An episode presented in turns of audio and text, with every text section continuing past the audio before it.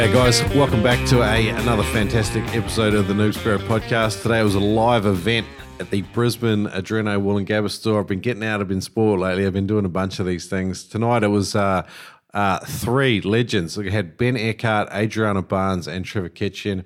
Um, ben Eckhart's an experienced Brizzy Spiro and Bull Sharks executive uh, committee member. He also holds a dynamic record in the pool. He chats about freedive safety of the spearfishing side of things. Adriana Barnes, um, she studied paramedic science. She's a highly experienced Spiro with a list of near misses that defy belief and certainly overqualify her for the chat she does about emergency first aid. And then Trevor Kitchen, well, He's a spearfishing voice from the wilderness. Uh, he makes highly educational, eccentric, and entertaining vids check out his YouTube channel, Submerged Psychos. Trevor chats boating safety, and uh, it's a fantastic episode today. I hope you really enjoy it. If you love it or you want to give me some feedback, always welcome to email me, shrek at noobspiro.com.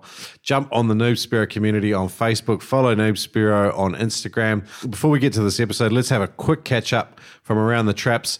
Go to noobspiro.com if you want to leave a voice message for me. If you've got a new bit of equipment that you love, if you've had a, a near miss or a lesson that you've learned from the podcast and applied to your spearfishing, I'd love to hear about it. Go to noobspiro.com, head up into the menu, find Nooba Stories, and leave me a voice message for the show. Um, today, I've got a voice message from Chris Dillon from Spear Junkies. Um, have a listen to that at the end, back end of this episode. Great to catch up with Chris. I think he tried to send it in for uh, episode 200, but just arrived a little bit late, I think, due to spearing the poor bugger. But anyway, um, Simon Tripp sent me a, a bit of an info night. It's uh, the Kingfish Cup. It's it's coming in November, and there's an info night on the 3rd of November, which is a Thursday at 5.30. There's going to be mad, like heaps of door prizes. Get in there, go to this info night. Uh, it's going to be at the Adreno Sydney store. 3rd of November. Lock in Thursday at 5.30 and um, you guys are in for a treat down there in Sydney if you're involved. I might be able to get down there for that event too. Um, also, Carl from WA said, Hey, thanks for the call the other week, Shrek. Sorry we only got to talk about boring stuff like fishing rigs. Um, the Jobfish tribute shirt has rocked up and it's bloody awesome. Thanks. Uh, so cheers for that, Curly. Um, my mate Cam sent me uh, something he noticed on uh, Instagram. Cookies on the coast on Instagram. So cookie like C O O K I E S O N T H E C O A S T. Cookies on the coast on Instagram made up a Spiro Dad cookie. It looks friggin' sick. Um, so great work there, Cookies on the coast. Um, Ed from Killshot Spear Guns also sent me a bloody funny mention. Um, he sent me a book cover. It's called The Joy of Shreks. Explore your Shrek Shrek Shrek um, ex- exploring Shrek cosplay in the bedroom. So, and the forewords by Lord Farquaad. So, Anyway, great stuff, Ed. I think that was a little while ago, but gee, was I was having a laugh the other day. All good. Let's get into today's episode. Spearfishing safety. We're doing freediving. We're doing emergencies. We're doing boating. Here we go. Trevor, Adriana, and Ben. Adreno.com.au, the home of recipes, blogs, videos, equipment reviews, and an obnoxiously large range of spearfishing equipment for frothers like you. Not only that, but spearfishing trips and courses, courses and trips that I sometimes get to go on. Check them out at adreno.com.au. It's a Spiro's best friend. Check them out, and if you want to buy gear, pump in the code NoobSpiro to save $20 on every purchase over 200 You can use that online, in store. Use the code NoobSpiro, save some cash, and support the Noob Spiro podcast. Shop with adreno.com.au. Neptonics.com source the very best in spearing gear from around the planet. Jerry says, if we sell it, we believe in it, we trust it, and dive it. Neptonics is the one stop shop for all your spearfishing essentials. Neptonics is solid gear that works, and you'll know it's true when you pull the trigger on a Neptonics mech, on every snap of a Neptonics power band, and in every whiz of a Neptonics spear gun reel, singing with the power of another big fish. Buy gear you can depend on at neptonics.com. Use the code NOOB10 to save 10%. G'day, everyone. If you don't know me, my name's Isaac or Shrek. I host the Noob Spiro podcast. I get to chat with legends like this sort of every other day. Uh, I know many people have said hello to a few, so welcome along. It's awesome to have you. Um, tonight we're going to we've got three experts. We've got Ben Eckhart. We're going to talk about freediving safety as as it pertains to spearfishing. I've got Adriana, who we're going to chat about um, medic first aid, particularly in a spearfishing context. And then I've got Trevor, and we'll uh, pretty much just take the piss out of him for half an hour. Probably And lose track. Now we're going to talk boating safety. Uh, Trevor's learned a lot of lessons over the years, so it's going to be fun. Uh, we'll start with Ben. So what we'll do is we'll do about a 20-minute Q&A, Q&A and then I'll throw the questions out to you guys and um, feel free to pick his brain. It'll be, it'll be fun. So Ben, you got nominated first, mate. Sorry about that. Thanks, mate. No, no worries. I'm used to going last in most things, so it's nice to be first for once. You were first as the dynamic Bifins champion, though, in Australia. You hold the record with two other individuals, or has it been broken? Uh, no, it's been broken. No, no, yeah. So I I hold the the dynamic bifins record for pool and also uh, the dynamic record for for pool as well. And we've got another a, a- number of Bu- Brisbane Bull Sharks members in the in the crowd There are a few of them. Yeah, Yeah. here to heckle, I think. What's unique about Brisbane Bull Sharks and how they uh, approach or deal with Spiros? Uh, yeah, well, I think I mean the, the the club was essentially set up as a as a training group by the uh, the legendary Wayne Judge, who who um, many will know, uh, purely for a place for Spiros to go and train in a really safe environment, uh, learn proper techniques, learn a lot around safety. So um, we've got a you know we've got a really um, strict safety system at the Bull Sharks uh, that gives a lot of our members a, a really good base knowledge that they can take out um, when they're offshore spearfishing. Uh, and that just grew. I think it, it's attracted that most of the club is made up of uh, either um, spearos or um, or members that want to get into spearing, um, but they really want to learn how to do it safely first and, and meet other like-minded uh, you know, individuals to, to build a bit of a network. So you're a competitive freediver, but you're also a Spiro. This seems like a, a delicate. It's the other way around. I'm a Spiro and, and then a competitive. Oh, I like that. Shrek. Uh, yeah, no, I've been spearing for you know 20 odd years. I only I found freediving and the bull sharks five, six, seven years ago uh, with Wayne, uh, and I, I joined for the exact reason I just said. I just wanted somewhere to, to train when I couldn't get offshore. Um, uh, and the you know the weather didn't facilitate me being able to get out for a dive, uh, just to kind of uh, sustain my kind of dive fitness. Uh, and I pretty quickly fell in love with the freediving side of um, of the sport. Uh, I found it really challenging. Uh, it's uh, you learn a lot about yourself because a lot of it's mental, um, and uh, and I found that uh, I think for me, a lot of years spearing gave me a really kind of good base fitness for freediving and allowed me to um, to pick it up pretty quickly and, and do reasonably well at it. So um, I, I I love both sides of it, the spearing and the freediving side. With the knowledge that you gained from sort of formal freediving training, going back out in a spearfishing boat, what were some of the common mistakes that you see Spiros making with with regards to specifically the freediving aspect to spearfishing? Uh, yeah, well, I see see those all the mistakes I made for years and probably still do on occasion. Do as I say, not as I do. Uh, I think the big one for me, uh, if I reflect, probably the biggest learning, and I see uh, a lot of Spiros probably don't do it well, is being a really good buddy. Um, I think we all know, stating the obvious, the biggest risk in spearfishing is is um, you know is on the freediving side of things, and that's the risk of um, a blackout or a hypoxic event. Uh, and it's so easy to avoid a catastrophic outcome in that scenario, and that is having a, a really good buddy with you, watching you that's competent. Uh, and I think that's what um, the freediving side and the club teaches really well is how to do that, how to how to safety well, how to look for the signs of of you know potential blackout or hypoxia, and um, and also uh, you know and then and also how to rescue if you do if you do um, come across something like that. So you know I think all too often, and as I said, I've I've been guilty of it. You see so many Spiros just buddy up in the boat and then jump in the water and just go off in different directions. I think that's a still still a big um, big risk that a, a lot of uh, a lot of people take. So, what system do you follow to make sure you and your buddies stick together?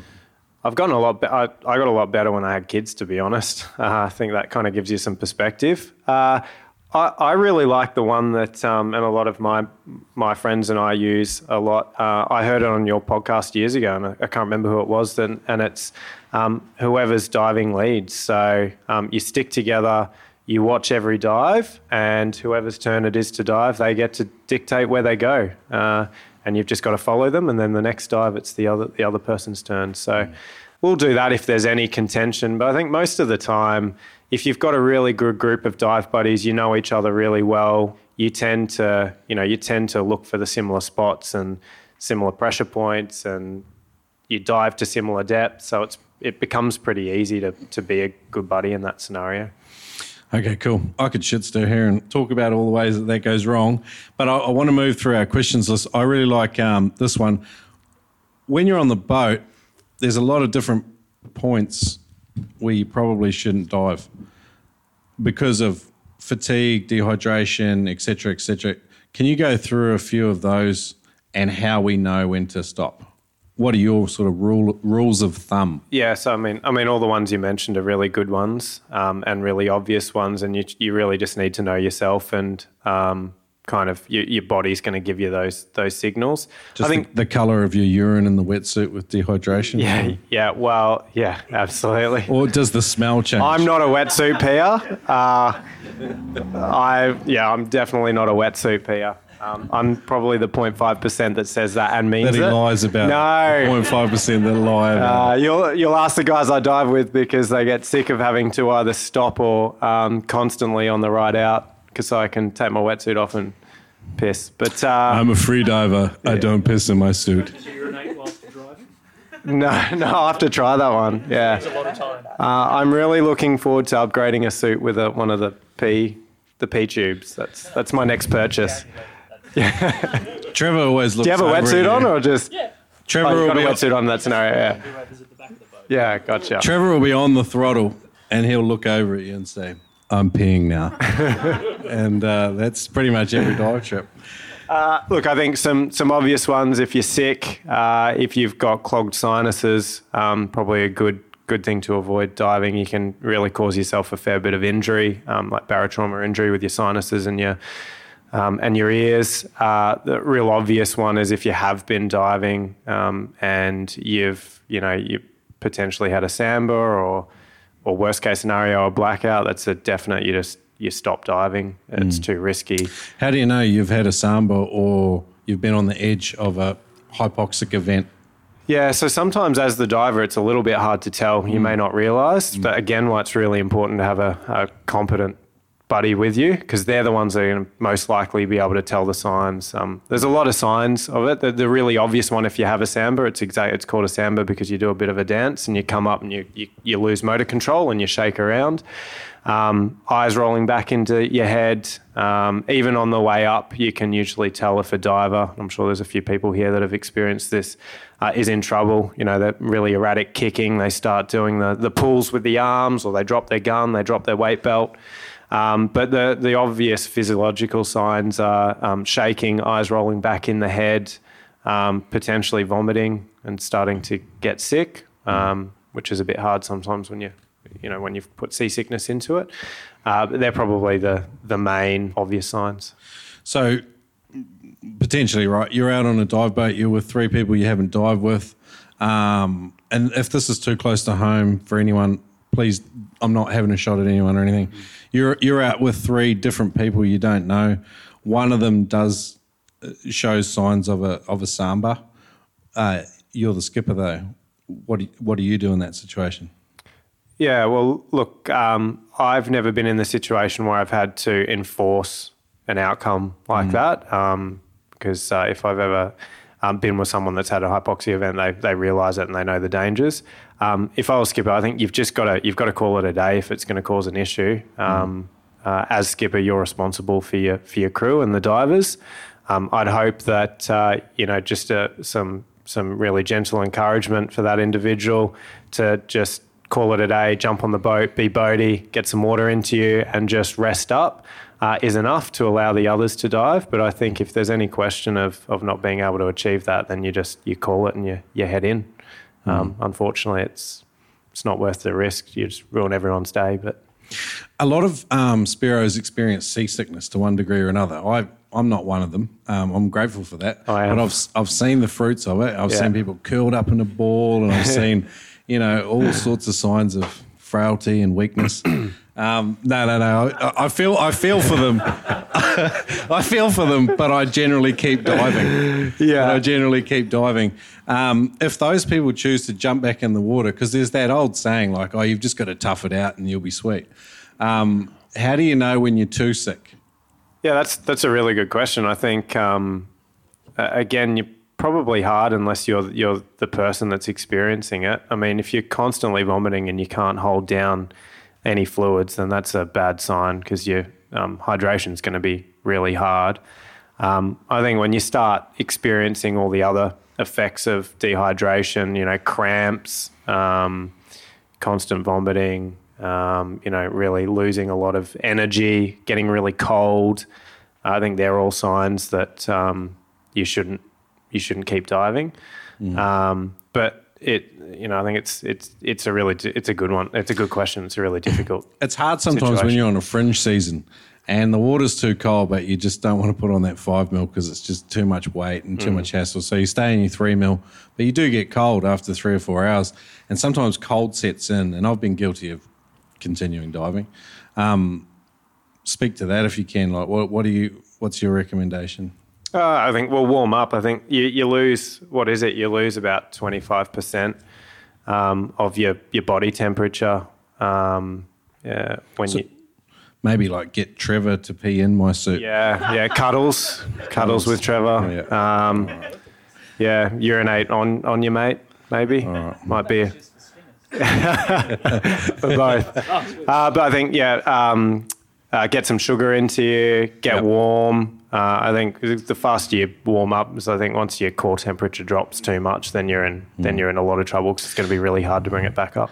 I have like a massive boat jacket. Yeah, I got an Oodie. Oh yeah. Yeah.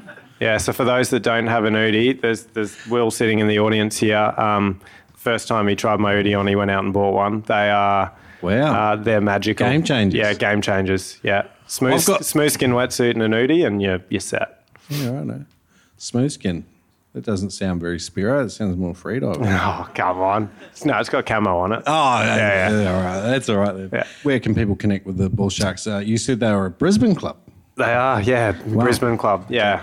Uh, the, the name the name is a little bit cryptic. Uh, yeah, so And we're, you don't uh, have to show up on time. That's what I like. No, you don't. Yeah, Now, most of us show up pretty late and then just chat through the whole training session. There's not a lot of not a lot of uh, diving that's actually done. So Is that a shot at me? no, it's Oh. it's not. We miss you, Shrek. You need to come back. Far out. because there's no one to I like to. nothing better than ruining, some, ruining someone's breathing for some big epic swim. There's, there's nothing better. Uh, yeah, so uh, based in Brisbane, we, we train at the Fortitude Valley Pool a couple of nights a week, and, and on the weekends, uh, you can. The best way to contact us is on uh, on Facebook. Um, to the group, it's an open group, uh, so you can join there. There's plenty of information on um, how to get involved with the club. It's a great great club. I think we're the uh, the largest largest uh, freediving club in Australia now, with um, which is fantastic and uh, made up of a lot of Spiros. I was joking about the culture. One thing I loved about it was uh, it's always welcoming, particularly to new people. You guys have got a really awesome induction, and I think if a Spiro goes and just does the induction alone, at least they know how to rescue their mate. Yeah, uh, which yeah. is huge. So, uh, where can people connect with you personally? Are you on Instagram? Uh, yep, I'm, I'm on Instagram. I'm probably not uh, too active on it, but just my name, Ben.Eckert, on, on Instagram and on Facebook as, as well. Okay, cool. We might open up for a bit of Q and A about freediving safety specific to spearfishing, uh, and any personal questions you have for Ben too. Like the nastier the better. So. Yeah, I like the personal ones. No, no. We've got a number of bull sharks, so it's for them. Um, did you guys have any of the panel? Any questions from the panel for Ben? How did you get out of your wedding anniversary? I'll, I'll tell you after, mate. Yeah, it's complicated. Any questions, guys? Just a show of hands. I'll bring the mic. How come you don't pee in your suit? Because there's a, that's that's a loaded question. There's a lot of reasons. Uh, the smell, Uh, the smell when the suit dries or when you get in the car at the end of the day with everybody else, like you can always tell. As soon as you get back on the boat and you can tell who's pissed in their wetsuit. I just don't want to be that person. That's why you Which guys I don't, together. I don't know why I care because I don't think I've ever come across anyone else that doesn't pee in their wetsuits. Everyone smells the same. It's a little bit like jujitsu, you know, the end of it. Anyway. Any other questions, guys? Thanks for your talk, Ben. That was awesome. Um, obviously, there's a lot of factors you're talking about that affect uh, how long you can dive out in the ocean, like temperature, dehydration, etc. Do you have any um, like personal, I guess, ways to like anything you eat or drink that helps prolong your dive time, like any kind of specific electrolytes or Uh, yeah, there's a, so there's a few things. Uh, I try to have I, I eat breakfast. I try to have kind of a light light breakfast, oats or something like that. That's just like slow release type thing. That's not going to make me too full or, or too fatty. That's going to sit sit sit in my stomach. Um, I don't have too many electrolytes until maybe later in the day. So I drink a lot of water through the morning, and um, and then when I know I'm starting to lose a fair bit, that's when I'll start replacing them with the salts and the electrolytes and that kind of thing. Um, in terms of relaxation, on like quite often just spearing on the way out, nice, just deep, slow, heavy breathing. Uh, I will stretch as well. So I think stretching's really really helps and really important, particularly when you start doing some just some lung lung stretches, stretching kind of your rib cage in that area. It just makes it a lot more comfortable. Uh, and then the the last thing for me, I think, is just relaxation. So um, in between dives, just really taking your time, plenty of um, plenty of recovery, just no hyperventilation, just nice slow breathing, and just trying and enjoy being in the water, um, and not rushing things. I think those kind of things combine are what I they're probably the key things I try and focus on. I don't eat too much during the day They're just snakes usually. Yeah. Got time for probably one more question, and then we're on to Adriana over this side. I reckon they're just making me walk. You mentioned with the hypoxia and, and such forth about you know, back on the boat relaxing. At what point should you start looking at uh, seeking other medical attention if you've had someone that's gone through a hypoxic event? Yeah, that's that's a really good question. I don't know if I'm qualified to answer that. We were having that discussion earlier in terms of um, most of the time, if you have a hypoxic event, you're going to recover fairly well.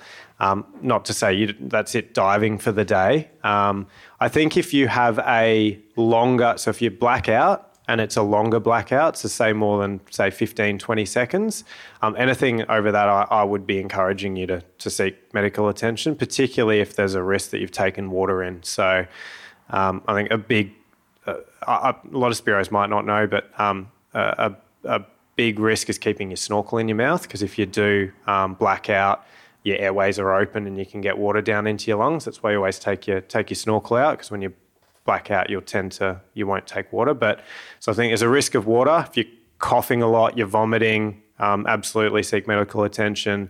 Um, and if you've had a prolonged blackout, I would absolutely head straight and just get checked out. I think there's a there's a great video that um, Jack and Az did from um, Back to Basics. I think um, I think it was Jack that had the blackout, wasn't it? So no, it was Az had blackout, and it was Back quite a day. 45 seconds. And I think he when he did go and get checked out, and if I remember correctly, they found that he did have water on the lungs. So it was quite a long blackout, um, and there's a huge risk of secondary drowning and all sorts of things. So Yeah, secondary drowning's a thing. I don't know much about it, no, neither. other than you've got water in the wrong place. Yeah. And um, yeah, there's long term Yeah. issues. Yeah. I'm so far from being a doctor, so don't please don't take this as medical advice. So what you say? Oh no, be- I won't. I won't make that joke. It's inappropriate. Great news, guys. Adam Stern has made his freedivingfamily.com courses available at a discount for the Noob Spiro community. If you get on freedivingfamily.com, use the code SPIRO, you'll get 20% off any course. There's a bunch of sick courses on there. There's an equalizing uh, stage one, there's an equalizing advanced techniques um, video there. They're two of my absolute favorites. If you have any problems with equalizing, go to freedivingfamily.com. Get Adam's course and use the code SPIRO to get 20% off any course. Check it out at freedivingfamily.com. Today's Noob Spiro podcast is brought to you by Audible. Get a free audiobook download and a 30 day free trial at noobspiro.com forward slash audible. Over 180,000 titles to choose from for your iPhone or Android phone.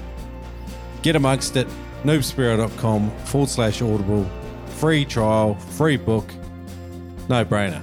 That's noobspiro.com forward slash audible.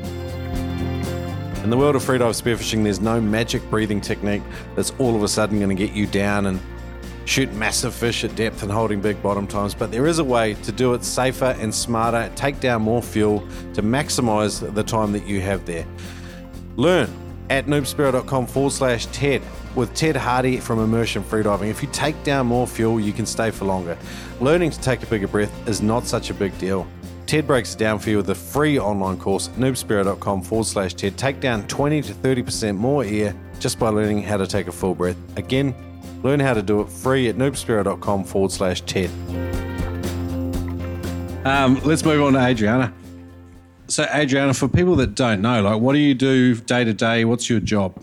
Um, so I'm a paramedic with Queensland Ambulance Service. I'm actually very excited at the moment. I've just started a critical care internship literally this week. So up, up in Brisbane at Quasex, so I shared emergency services beginning this year-long journey. So I've done my undergrad degree. I've been a paramedic for about 10 years. I've just done a postgraduate degree in critical care medicine and I'm about to have a year of absolute hell. So it's nice to be able to sit here and smile because I don't think it'll happen again for a while. So Awesome. So Yeah. Professionally, that's what you do, but you've also been spearfishing a long time. I heard you actually shot what would have been the women's world record dogtooth tuna as well. Is that is that official? Oh, I doubt that. Um, I had the opportunity to chase some big doggies over in Africa when I was there and in Tanzania and Latham Island, um, Oh, which was nice. awesome. So Yeah. some big dog Did, tooth did you meet. Eric Allard? I did. Eric is lovely. Yeah, I actually went on a trip with him. So yes, he was very helpful. I think I actually shot a world record long nose over there. If I had to long nose emperor, Wow. I had to have a little bit of a wank about something. That was probably the best fish I've ever shot. um, and Eric was really disappointed because we ended up we carved it up and ate it for dinner. And he's like, "Oh my god!" Because I think obviously having a charter business over there, it would have been nice for him to Yeah, yeah. have yeah. that weighed. And Wow. but we ate it and it was delicious. Nevertheless, you, you, you come very highly regarded as a Spiro. I've had you on my target hit list to, as a podcast guest for probably three or four years, and a couple of people have mentioned your name, so it's real awesome to have you here tonight. Um, you have a passion about spearing safety, particularly about first aid. Can you talk about some of the events that you've experienced that have made you so active about this Funny you should say that. I, when I was asked to do this, I thought I had to prepare, and I prepared some stuff, and then I was told no, don't prepare, so I let it all go. But I did write some things down, and now I'd wish I'd had more preparation. But I just thought this was hilarious. I literally wrote down a list of things and talking about safety that I've had. So I've had easily over twenty or thirty stitches, various places of my body. Um, I've dislocated my shoulder. I've been trapped under a crail edge and I couldn't get out. I've stabbed myself in the face. I've been lost. I've had multiple infections. I've been charged by sharks. I've been hit by boats twice. Um, I've been dragged to the bottom in about 15 metres with rope around my neck by a big kingfish. Um, I burst an eardrum. I've been pounded on tropical reef in Tonga. Um, and I've had pretty decent hypothermia. So, yeah.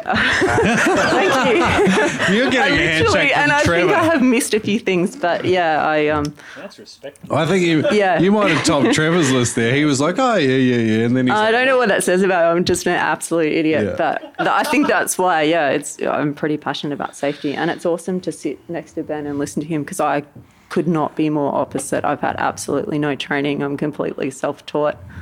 Um, my style is probably atrocious. If I've ever seen myself on video, it's like it's appalling to watch. I know there's some freedivers here that are um, probably have beautiful technique that would pull me apart, and that's fine. But I think it's it's also nice to have different representatives. It's not there's not, not only one journey to spearfishing. There's lots. So yeah, So Spiro's are renowned as being super prepared for medical emergencies. We've always got really good first aid kits in our boats, and Trevor goes to training every two weeks. Um, what are some of the things you see us frequently doing wrong in our community, and how can we turn this thing around?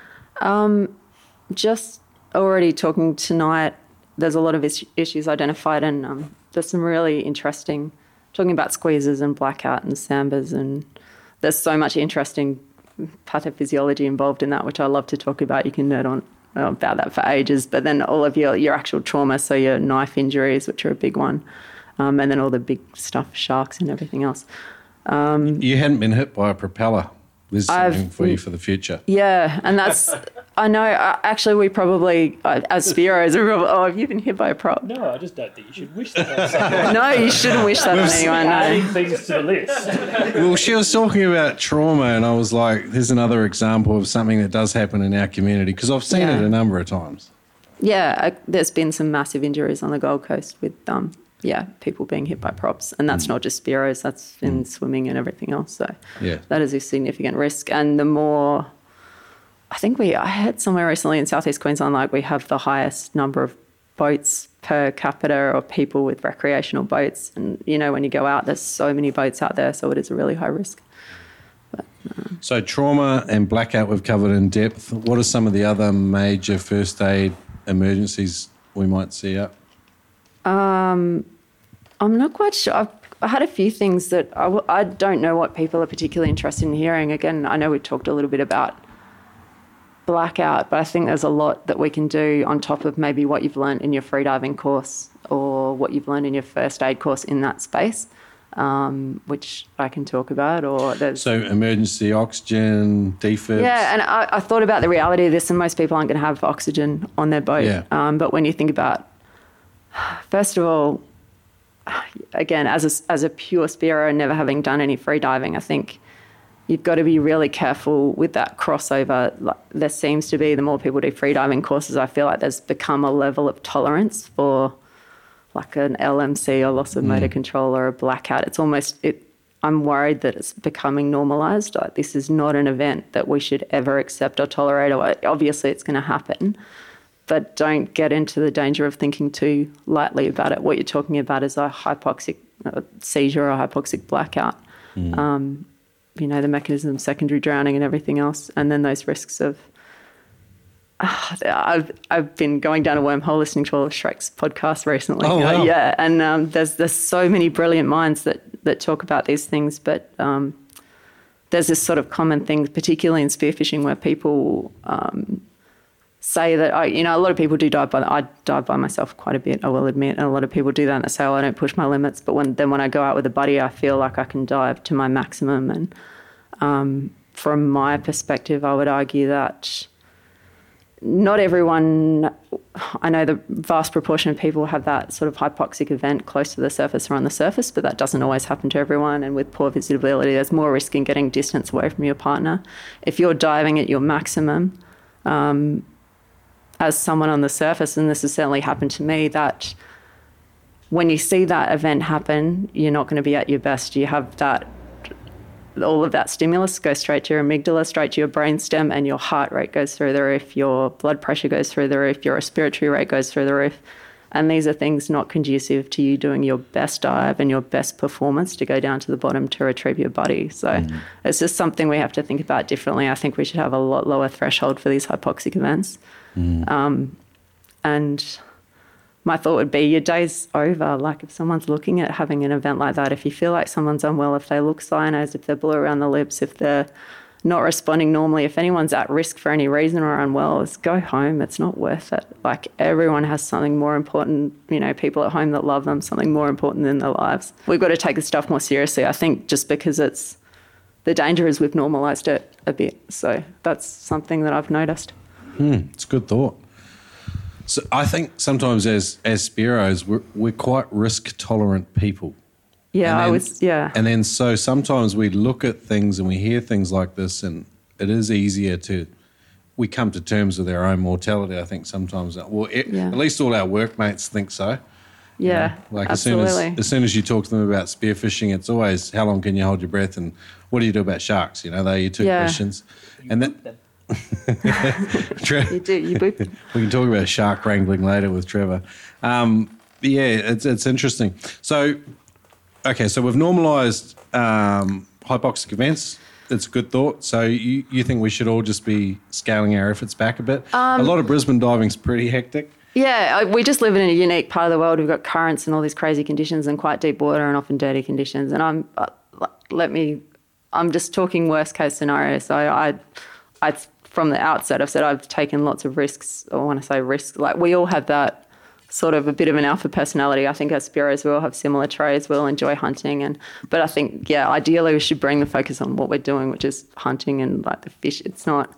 Social media has a lot to blame, I think, for that. Everyone focuses on depth and time and those sort of things. But yeah, let's bring it back to what we're there for, which is fishing. I think some of the best Spiros are by no means the best divers. They just have a real passion and understand fish behaviour and currents and conditions and um, I think that's yeah the nature of our sport. But I'm sorry, I'm getting away from the first aid. No, stuff, no, so we'll come it, back to love that. Let's talk about trauma though, because Yeah. um, I think a lot of us have seen people stab themselves, and uh, it's a pretty Yeah. common one. Um, there's a number of ways you can easily sort of cut yourself open. Um, I made a bad joke about propellers earlier that Trevor didn't approve of. Um, there's sharks. There's all sorts of reasons why we can experience uh, major trauma, major cuts and abrasions, and worse. Um, how do we treat that? Um, Obviously, you've got to titrate your response to what you're looking at. So your small cuts and wounds and those sort of things, a major risk is going to be infection. But you also want to stop that bleeding and get on with your day. So having a basic first aid kit with some bandages. And I think if you're in the water, like sometimes uh, I don't know if people know those compression bandages, like you use for envenomations and snake bites. Those kind of things can be quite good. that's a, are they the Israeli bandages? or- Yeah, so Israeli bandages are good as well. That's like if you've got like a laceration or a bigger sort of cut or abrasion, they've actually got like an inbuilt sort of gauze pad in them and quite um, elastic sort of bandage, and they're self locking. Um, that's something that's come from sort of uh, military, yeah. Military technology, we carry them in the QAS, and they're an awesome thing that you could have. All of these things are kind of available um, to buy online. That's probably a pretty good thing to have. actually, well, before we even talk about first aid supplies, where do you buy all your stuff from? Obviously, you've got you know occupational sort of access these days, but for Yeah. for the average sort of Joe schmo, like I know TACMed is a place where I buy stuff from. I've Yeah. had a bit to do with Dan Pronk Yeah. um, through corrections training. Yeah. Um, but for your average person off punter off the street, where did, where should they stock their first aid kit from? And how should they think about their first aid kit? probably the same at the moment. Like everything else, I don't make me say that I'm procuring things from work, but um, sorry, QS, I have not procured things from work. Um, but yeah, there are a lot of. I, I actually had to have a look myself. I've never done a first aid course. It's probably the biggest mistake I've made up until obviously becoming a paramedic. It was something I deeply regret. It would have been hugely beneficial. But I think a lot of people are on that path or have done it. If you haven't done one, it's absolutely critical if you ever even want to step onto a boat. Um, but in terms of for that reason, and also because I do what I do, I'm not really well versed in where people buy their devices, but I have. So I know um, Shrek and also Jeremy asked me to bring um, one of these tourniquets along, and that's an example of one. To the best of my knowledge, these things can be bought online. Um, and I have I had a little bit of a look at the literature on these kind of things just to see what sort of evidence there is for how well a layperson or someone without any medical background can use these things, and it's actually pretty good. So. Um, it's hard to, I'm not a doctor, I don't want to advise people to have particular devices or things on their boat, but some things are really critical. And I'm not talking for your cuts and your knives and those sort of things. So, um, but when you're talking about prop injuries and shark injuries, they're, a very real risk, and something like this can absolutely be life saving. Okay. So, How do we use it? Um, Maybe you'd like do to a bit pick of a demo? Yeah, let's pick out a volunteer. Excellent. Can I put this down? Yeah. Cool. Um, there's just. Oh, I'll keep talking for a no, I bit. No, okay.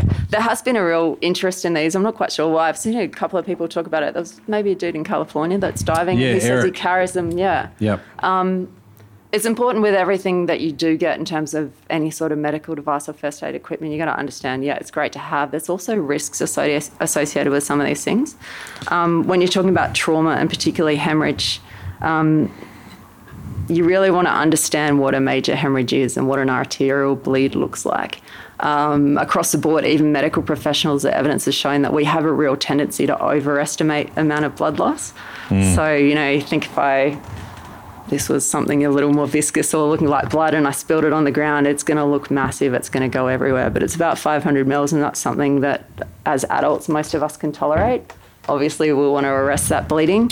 Um, and if we can do so, that's great. But it's this kind of injuries where this is the kind of thing you want to use She's got to be closer. it's getting sorry. scary.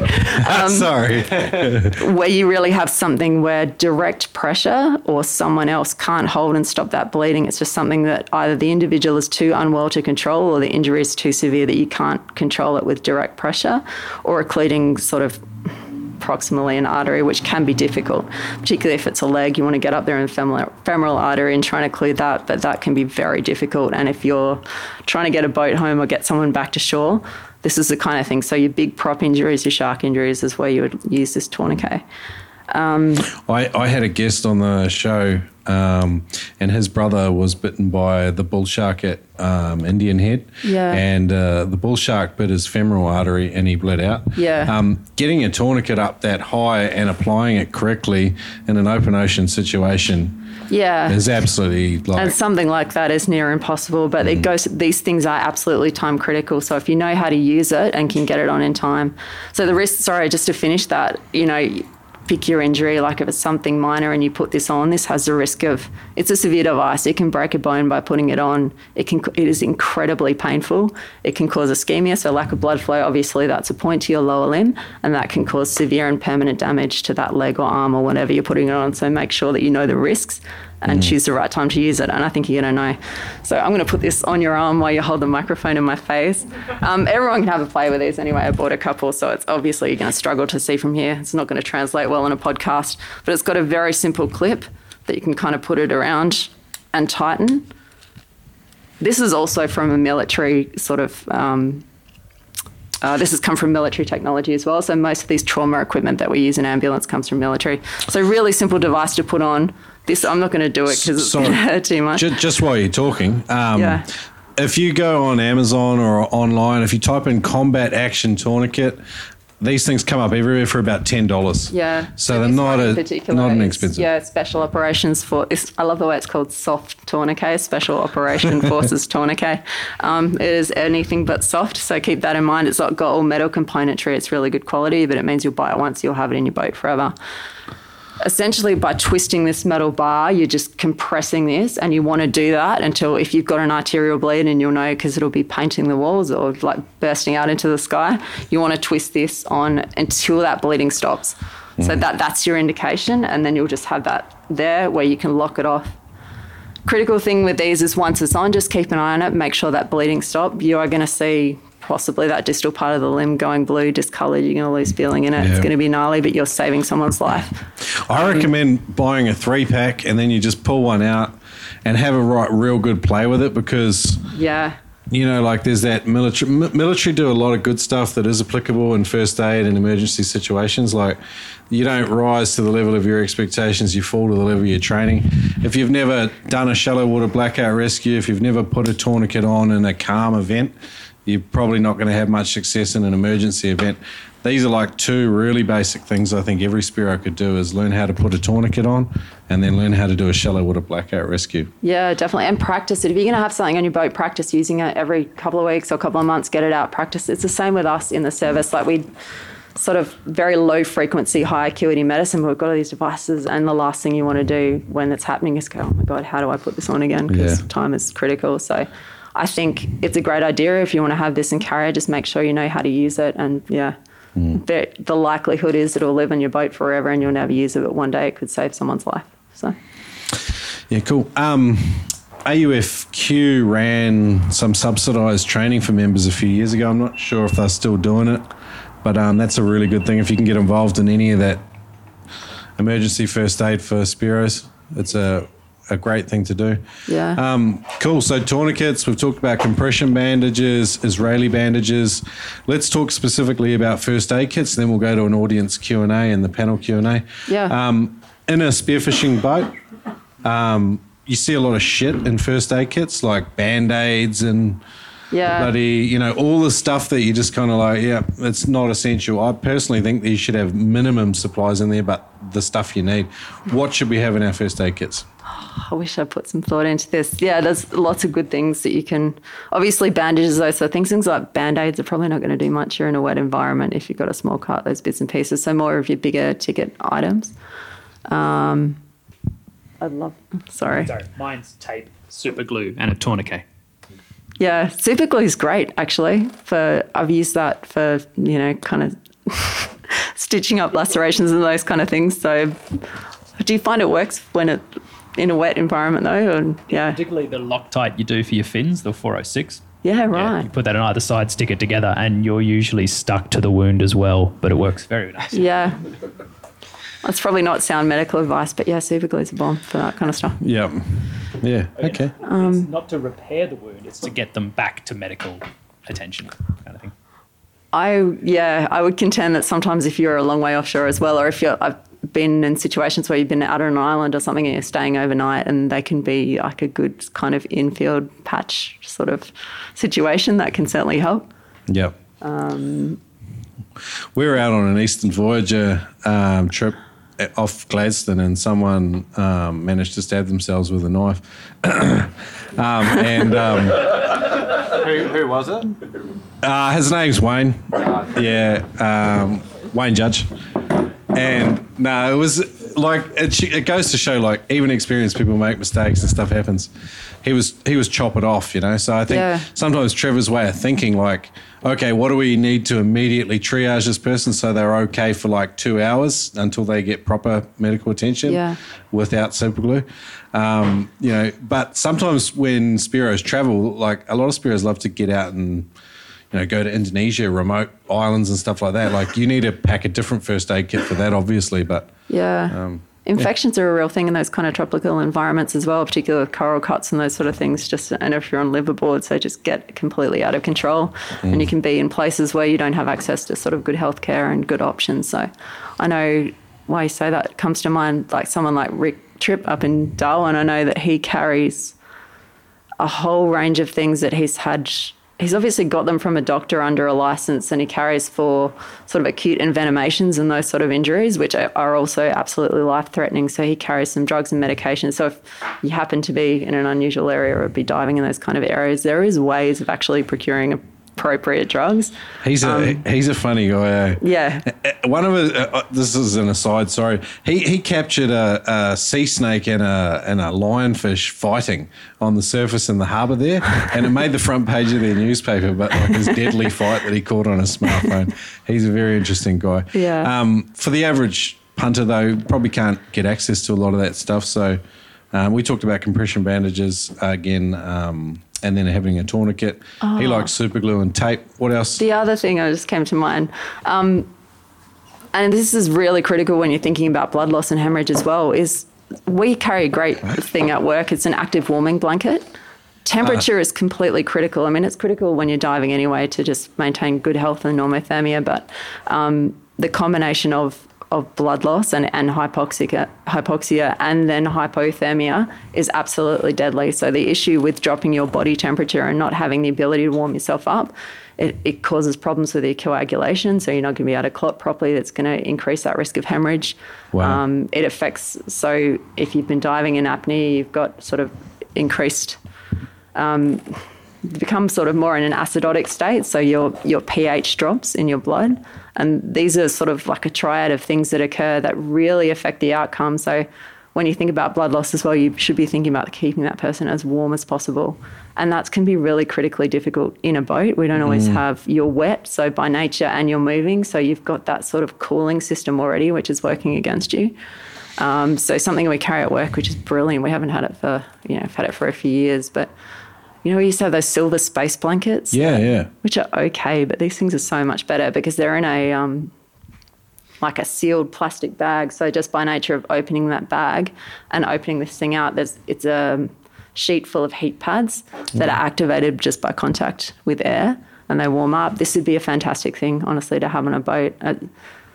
Can you? Wait, wait, do you know where you can buy them? I I think I had a look at these as well. So these are kind of things you can buy online. I can actually, I should actually. shoot if you guys had set me up a little better, I would have done Yeah. a, a little research. I'll but if anyone blame. wants to, yeah, I'll I, take responsibility. I Shoot- can give you that information and you yeah, can put sh- it up. shoot Yeah. me through the list of your stuff, and what Yeah. I'll do is I'll link it up in today's show notes. So, um, and give me your best tourniquet, your best compression bandages. Yeah. Trevor, give me your best super glue and your best um, tape.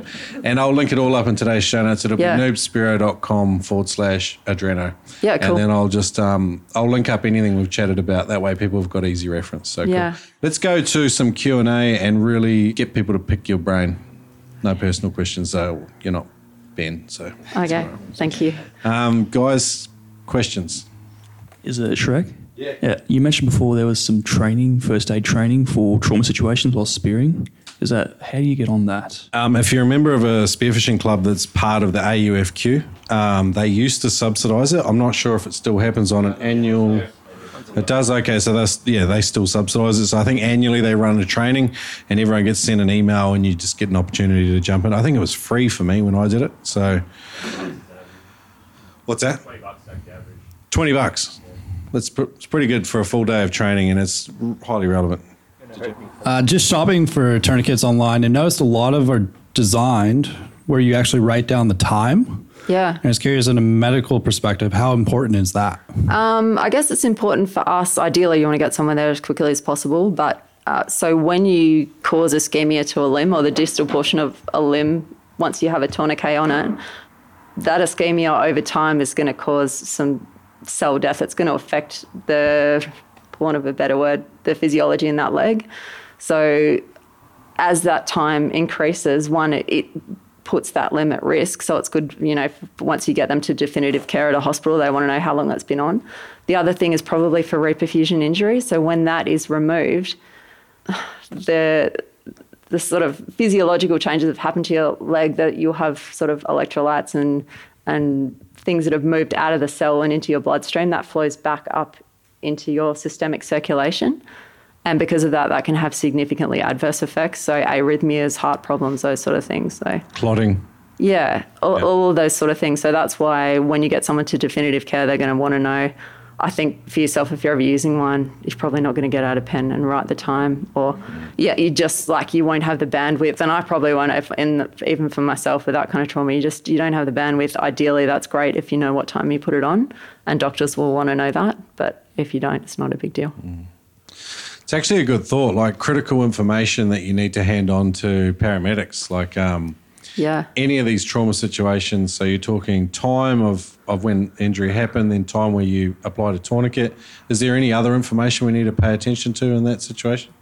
Um, actually, most things you can think of are pertinent. I was just trying to think. Of, there's so many things like that we could talk about. And I, Ben, before we started, we were talking about lung squeeze and the physiology of that. And yeah, that I don't even know where to start. It's a huge question. Um, as much information as you can give is is probably what they want to.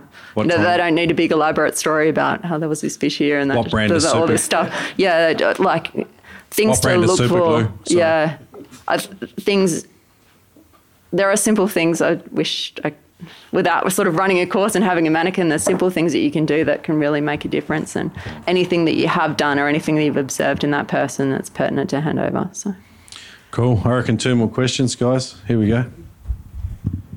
It's a great talk so far. Um, just what really got me at the start was when you were talking about all your near mishaps, and um, like I like learning from other people's mistakes. So, how did you get out of the one round the neck um, with the the kingy, and did you get the kingy? That coincided. And also, how that's, did you get I out of love the cave? Like, uh, that's another one I'd like to know too. me getting pulled under also coincided with me stabbing myself in the face, and I was so green, like I'd probably been spearing for about a year. Um, and it's the first time I'd shot a big fish, and obviously the first time I'd shot a kingy, and I had no idea about how powerful they were. So I made that classic, like classic rookie mistake of I had a float line, I had line, I was just pulling it in, like trying to get this fish in, didn't let it play out at all, didn't shoot it well, so it had tons of go in it um, surrounded myself in rig line, and then it sort of got within a couple of meters of the surface and just did what kingies do, which is just charge for the bottom. And just one of those, you know, I was tangled in line everywhere, and just one of them went straight around my neck and pulled me to the bottom.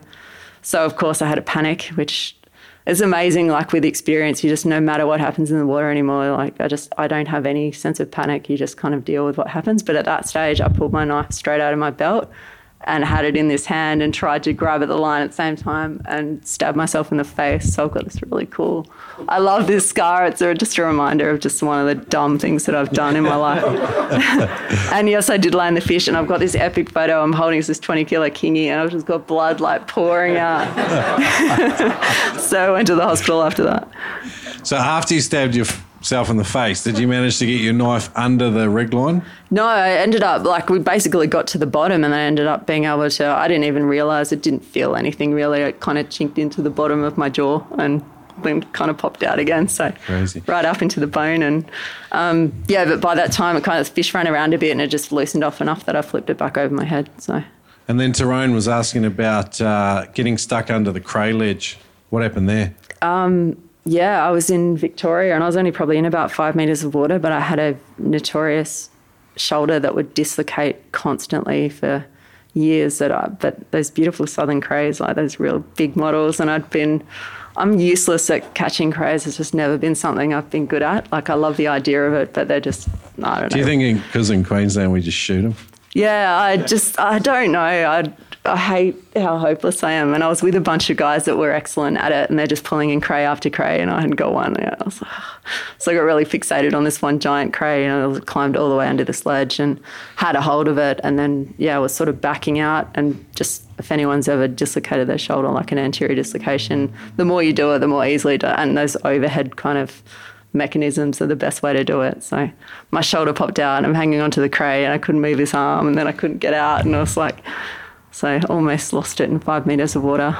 So Did you get the cray? didn't get the cray. oh, and the best thing was I got back in the boat and um, I don't think any of my mates had ever said, I wasn't crying because I lost the cray, but I had that moment of like, I need to have surgery. I'd been putting it off for 10 years and I was like, I almost died because I haven't had surgery. So I got on the boat and I was just like, I was crying in frustration, and all my mates were just like, "Oh my god, I can't." They just star patterned off off the side of the boat, They're like, "We don't know how to deal. She's crying. Let's go." so Spiro's an emotional. yeah, that was the one and only time I was like, oh. The, does the Bruce Willis like die hard move with your shoulder into the wall? Yeah, I did that on the boat because it was like, yeah, because I had to climb back in. I was just sheer frustration. I'm not much of a crier, but I was just so frustrated, and I'd like hold my ass back into the boat, and I'm trying to get my shoulder back in. I was like, no oh, help from anyone, no sympathy. I'm getting you back for a full interview at some stage, Adriana, but maybe one last question and then we're going to move on to Trevor and boating safety. Anyone else for Adriana? Safety? First aid? You were just mentioning about how um, you can tell signs of people when they're getting tired or they shouldn't be diving anymore. Um, obviously, if someone's going to sit there and say, "Yeah, I'm tired," or "I've had a bad dive," that's obviously something. But you said about blue around their lips and stuff like that. Any other signs you can sort of look? Because as we know, we all want to keep diving and Yeah. get the best fish and whatever. But yeah, younger people have, have just started. Yeah, they don't want to stay out of the water. so Yeah, definitely. I think I started off really doom and gloom, and I, I'm all about. I think my journey of learning to spear was diving on my own, and I made my own way. So I would never put someone off doing that. It's a brilliant thing. Like it's been the biggest joy ever. But to some extent, you've got to self-manage. So it's really hard to tell people, you know, you probably should stop. But certainly, like that blue around the lips, that is central cyanosis. So you are getting hypoxemic. So when people talk about hypoxia, that is a lack of oxygen to your tissues, so your brain, to your organs, that sort of thing, and that's when you see blackout. But hypoxemia is that is the road to that. It's just you, your hemoglobin doesn't have that oxygen saturation, and that that's a really sinister sign. That cyanosis, that blue around your lips. Again, everyone's got their opinion on the level of tolerance for it, but I think if that's you know, take a bit of time out. I'm not saying you have to go home, but just be aware that that's not a good sign. That's not okay. If you see someone like that, it's like just jump back in the boat and have a rest for a bit. Um, they can be quite pallid, I get like quite pale. They've obviously have a change in respiratory rate, so you know it's going to be elevated. I'm just. It can be difficult because a lot of them are sort of finer physiological changes that you're not going to see in someone else. But people should be aware if they feel a little bit spacey, if they feel sort of like they can't concentrate, or if they're a little bit confused. Like confusion is essentially that's altering your level of consciousness. If you just have that kind of moment, or if you feel a bit forgetful, or if you can't recall like a certain period, that's a really sinister sign. That feels Um, like I should stop my podcast halfway through most of the time, to be honest. yeah, I should stop my day halfway through. But yeah. No, it's a Um, good question. It's a good, serious thought. Yeah. cool. Um, any more questions for Adriana from the panel? Ben, Trev, on emergency first aid for Just spring? going back to um, im- information to give to like caregivers later on if you have an incident. Is there Yeah. benefit in knowing your blood type? Because I got no idea what my blood type is. is Uh, that beneficial or not? Not critical? Probably not. Like in a Okay. critical situation, so I think it's, there is a universal blood donor type, so you can get blood products. And actually, now even in Queensland Ambulance, we have. I was telling Ben before, we have an incredibly progressive ambulance service in Queensland. We're really lucky. Our medical director has uh, gives us a lot of autonomy and scope of practice, and we have uh, a high acuity response unit in southeast Queensland. So one based in Brisbane, one based on the Gold Coast that carry or can access blood blood, uh, blood, uh, blood products that they can provide pre-hospitally. So there is a lot of early activation of emergency services is critical. We've got VMR, so we can get out to you. We've got choppers, we've got everything, and we've got like a virtual hospital at our disposal if they're activated quick enough. So Mm. yeah. And the green whistle. My and the green whistle, yeah, everyone loves the green whistle. Yeah, I won't recount some of the prison stories, but. boom, boom, boom, boom. I want you in my. Oh no, I've got. Oh no. Oops, I meant to be recording adverts for Audible. Today's show sponsors. I can't get over it. You busted me singing my favorite classic song from Vengaboys. Anyway, I've got a bunch of books that I'm listening to on Audible right now, and I reckon you should too. Uh, Breath or Breathe, I'm not sure what it is actually. I think it's Breath, the new science for a lost art by James Nestor. Um, phenomenal information here about breathing. And I think James came about this sort of this idea from his background learning how to freedive. Um, check that out on Audible at noobspiro.com forward slash audible for free. noobspiro.com forward slash audible. Free trial, free book. No brainer. That's noobspiro.com forward slash audible. Do you like to penetrate? Great news. Penetrator Fins, today's Noob Spiro podcast sponsor, are tough as nails. Robust, dependable performance with beyond industry standard warranty. Communicate direct with Larry and his team 24 7 for all your fin inquiries at penetratorfins.com or at penetratorfins on Instagram. Baby's bum finish. These things are smooth as silk. They glide through the water. They give you that awesome balance between power and efficiency. This is Penetrator Fins. Use the code AnoobSpiro to save $25 on any pair of Penetrator Fins at penetratorfins.com. That's right, use the code AnoobSpiro to save $25 on any pair of Penetrator Fins at penetratorfins.com. Um, let's move. Let's move on to Trevor. We're going to talk boating safety, and everyone's got some Trevor stories. I hope not. Trev, uh, you've been spearfishing in Brisbane for a long time. Um, you taught me a lot of stuff about boating, and I wasn't even invited back after the first few times.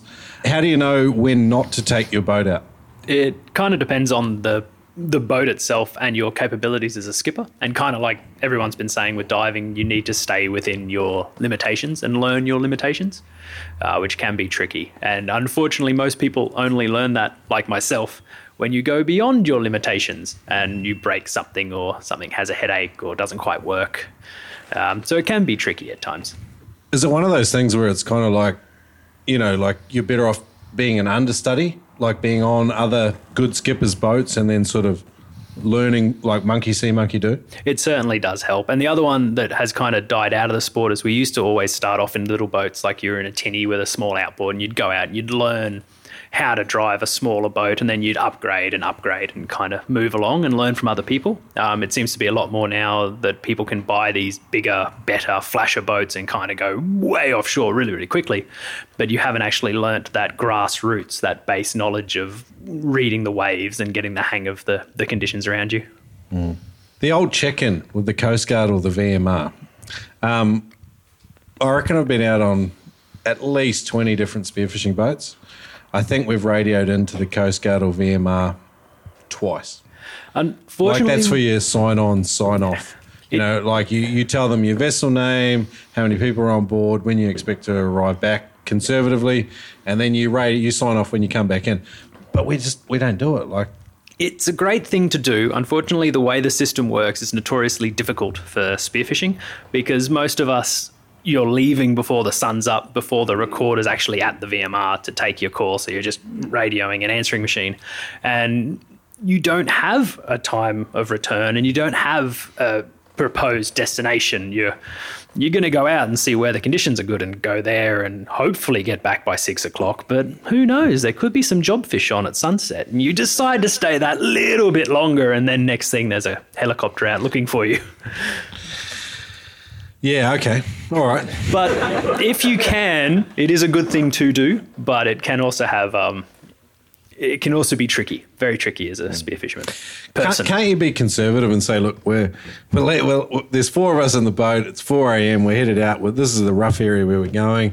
We're going to, like, North Stradbroke, for example. Um, we're going to be back at 7 p.m. You certainly can, and if you want, you can do that. We used to radio in personally, but then I had minor issues with fisheries, and I'd radio in, and then they'd be waiting for us. So we stopped radioing in at that stage.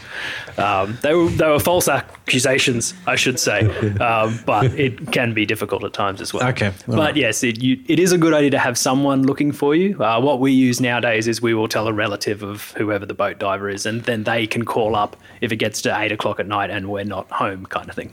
So there is someone who is expecting us somewhere at some point. I reckon single handedly, you've probably taught maybe more people how to be decent boaties in Brisbane than most other people ever. Um, what, what are your sort of core, like, okay, here's day one of you being a skipper on the boat. This is what you need to know. Uh, the first and most important rule is always don't do anything else whatsoever while you're boating apart from being the boatie. Uh, your job is to keep the boat within range of your divers and to watch your divers. That's not line fishing, not having a nap, not having liaisons with your girlfriend, none of those things. It's just to watch the divers in the water. But what if you're seasick and you're really sleepy? Stand up. You never sit in a boat. We specifically take all the seats out of our boats so that sitting down and falling asleep isn't an issue. Because I've chased a few boats with sleeping boaties and hmm. they get in trouble. When people get seasick, though, they get really sleepy too. I've seen it a couple of times, so I'm not having a crack at them, hmm. but like it's a serious job being a boatie. Oh, 100%. And I suffer from seasickness and I have to take like four to five seasickness tablets a day. So that's saying it from myself. You always stand up, you don't hold on to things. And that way, if you do get on the nod, you fall on your face and you wake up. And then you can keep doing your job. Okay, cool. Um, reading the weather, uh, different in different parts of the world. In our corner of the world, uh, what are the apps? What's your sort of go to? How, how, how far forward are you sort of planning a trip? And what is, when is a weather forecast beginning to become reliable? uh, during the time you're on the water. Uh, there's a lot of great apps now that forecast and they're brilliant, and they'll give you a rough idea. Um, it's still always good to learn how to actually read the proper synoptic charts and get into kind of learning what that high is going to affect that low and how it could ruin or make your day happy. Uh, but the other one is funnily enough, talk to hang gliders and they'll teach you all about the different clouds and how that particular cloud is going to make air do a certain thing. And that way you can be out there during the day and you look up, and you're like, oh, that cloud is angry.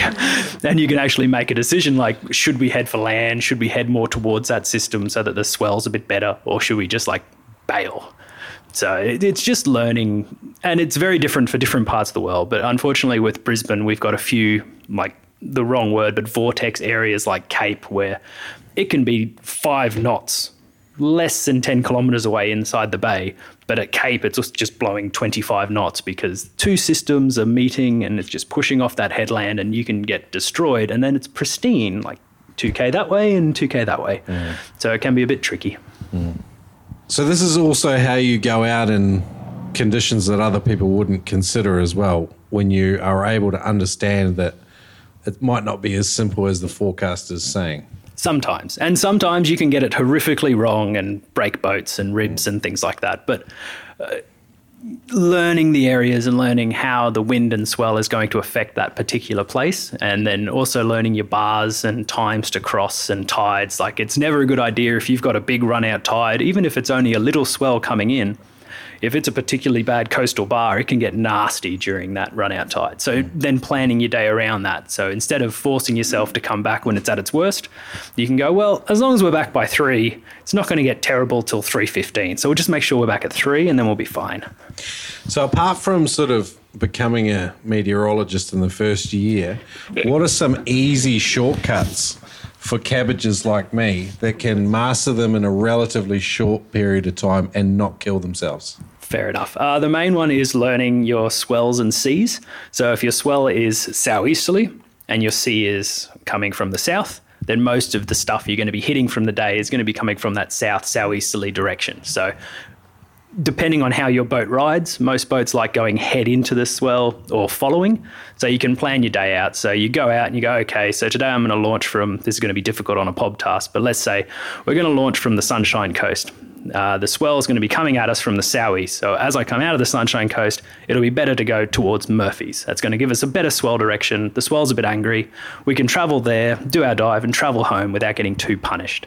Whereas if you plan to go out and then sit broadside to it all day, you're just going to get punished and take a lot more damage. So it's kind of just getting the hang of that and manipulating it to your own advantage.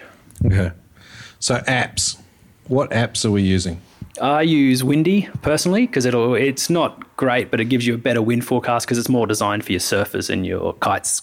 What do they call it? Kite surfing, windsurfing, one of the words. Anyway, the op- yeah um, is a good one. Seabreeze is okay, but it's definitely more uh, orientated about advertising. So early in the week, it will always tell you that the weekend is going to be pristine, and then you see this ad for going and buying something. So it's not so reliable until it gets closer to the time. Um, What about Willy Weather? Willy Weather has its advantages. I like the name. It's a little bit phallic, uh, but it phallic weather again. Willy That's Weather, ad for you. Willy Weather, because it makes its money. uh, It sounds so um, paranoid, but it makes its money off advertising. The further out, it will always be telling you that it's going to be better than it probably actually is. Uh, whereas BOM is always a good base note to go back to because BOM doesn't care. It's government department. It'll always go for that 10, 20% worse and be like, you're all going to die on Saturday. uh, so it's always good to kind of take a spectrum and then find the average. In uh, 99 Spare Recipes, I wrote the word pizzled in the introduction and I got told off by like three different editors. Um, it's good to be around someone else that appreciates phallic vocabulary. Do you know what pizzled is? I like the sound of the word. I don't know what it is, but if you want to go get pizzled later, like we can set something up. Like It's a bull penis. So no, I don't want to. Get... we can have that, some Rocky Mountain oysters, mate. We will have the ultimate dinner. All right. Um, on a boat too, we have uh, like getting someone to move around in a boat. Um, just basic controls. What are some some things that we can do to not um, what do you call it when the water comes over the back and you just Uh, so yeah, learning your boat and learning someone else's boat is always very important. Um, the biggest one, safety-wise, is particularly with modern boats, you have fly-by-wire controls, and there is no clunk and lock into neutral anymore. So if you're not paying attention, it's very easy to go from forward straight into reverse. And if you've got a diver jumping off the back, it can end very poorly. Um, the other one, like you say, is so taking how do, how do you know in these flyby It's- wall it- that you're in neutral? It's the feel and the sound of the motor. And always, if you're getting on a new boat that you haven't driven or been in before, always get the skipper to kind of run you through the throttles because there's some really old boats like mine with a motor that's older than me that even locks into like 2000 RPM as a trolling motor. So if you don't know that's going to happen and you're boatying, next thing you're heading off at 2000 RPM while we're stuck in the water and you can't even get out of gear. So every boat has its little things. Uh, Je ne sais quoi, but and it's good to ask them about that. So yeah, fly by wire is a, a tricky one. The other one, like you say, with waves over the back, that's not decelerating and stopping instantaneously when you're in a following sea or even with a boat with a deep V. Otherwise, the wave that you're making in your wake will actually catch up to you and kind of fill into the boat. what do they call that again? There's a word. There's a particular verb when you flood the boat from the back and Verb daisy. I forgot. I forgot the word. Yeah, the other thing, like, like sometimes people have divers in the water and then they just chuck it in reverse and just f- try and fang straight at them.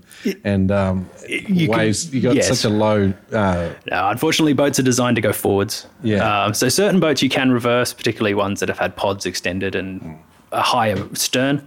Uh, but for most things, it's always better to turn around and come back to your divers. Um, same one when you're picking up a diver or driving around divers. Make sure you see all of the divers' heads before you even start moving your boat.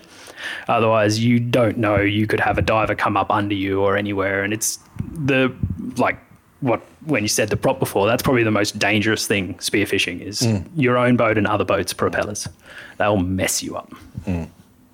Yeah, hundred percent. Like um, one of the most simple things that I like on a boat is when the skipper just goes clear or neutral or just something loud and clear, and then we're all agreed, and then it's we can jump over. Because sometimes you you've got a precise drift line that you want to get dropped on, and then if if they don't tell you at the right time to jump over, you're twenty meters past and you're on a shit drift or whatever. So And then it's my drift, and I land on the right spot, right? Yes. Yes.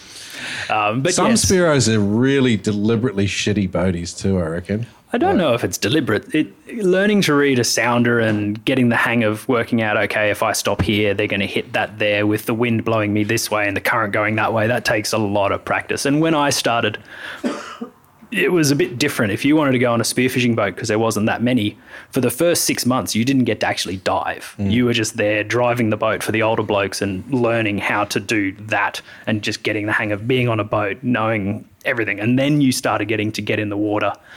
And it, it was a very different way of getting into the sport. It was more like an internship and an apprenticeship than mm. just getting to go out. So I was lucky. I got to learn a lot of things off a lot of older gentlemen that that was just kind of how you learned. It was pre, well, there was a little bit of social media, but it was MySpace, so it was kind of useless. And it was a very different learning environment back then. Mm, again, like I think I've been on at least 20 different spearfishing boats, and I think I've probably been given like two sort of basic orientations out of 20. Um, that's like, oh, the flares are there, the first aid kit's there, and these are the basic controls. Why don't we do that? do you do that?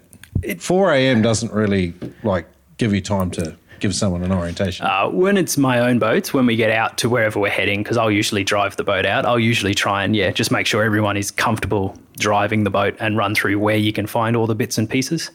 Uh, it is something that when you do your boat license, it is actually your responsibility as the skipper to always tell everyone on the boat where everything is, particularly if they're going to get searched later on, which is how I had to get into the habit.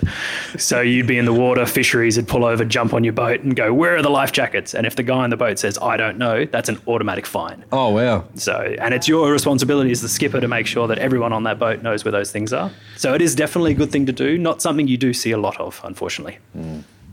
Are they in date 2019? No. Yeah, 2023. you get a permanent marker, you change a few things here, a few things there, they're good to go again. Activating an EPIRB, have you ever had to do it? I was in the water the few times where it's had to happen, um, and it's not too bad. With EPIRBs, it also is a good idea, and it's not something a lot of people do, is actually register it to your vessel. That way they know what they're looking for if you do activate the EPIRB. How do you do that? Uh, you go online and there is a thing with AMSA, and you put in your reg- your what your vessel is, what the color is, your registration number, and it's actually assigned to your EPIRB. Ah. So if it sets off, and they have then also your phone number, so they can try and contact you, and your you can pick a radio channel. I'm with things. Vodafone, they can't call me. Oh, definitely not. Um, and then yeah, they can call your next of kin and go, "Hey, is this happening?" And there's a lot of things they do then before they come search for you instantly. Could I be liable for defamation for that? For Vodafone, no, everyone knows they're terrible.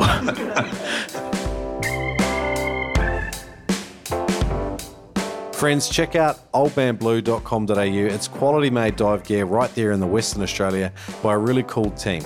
The Old Man Blue team are a very experienced bunch of frothing spiros that live the life and have done so for a number of years. Check it out at oldmanblue.com.au. Shrek, my dude. You're killing it on the Noob Spearo podcast. Every guest you get on froths on the spearing life, and the actionable info is off the chain. Over here at Spearing Magazine HQ, it's the same, buddy. So many noobers are submitting their adventures, lessons learned, and pictures here at spearingmagazine.com. Just wanted to say that uh, noobers can get an international subscription here at spearingmagazine.com. They can also check out our In the Face apparel or getting a subscription to the world's greatest spearing magazine. Check it out at spearingmagazine.com. Shrek, thanks. Love what you're doing. Jeremy out. Equalizing problems can be something that derail you. Not today, my friend. Go to freedivingfamily.com. Check out the either the Frenzel and Advanced Frenzel video or the Mouthful and Deep Frenzel Equalization course at freedivingfamily.com. You can use the code SPIRO to get 20% off any course at freedivingfamily.com.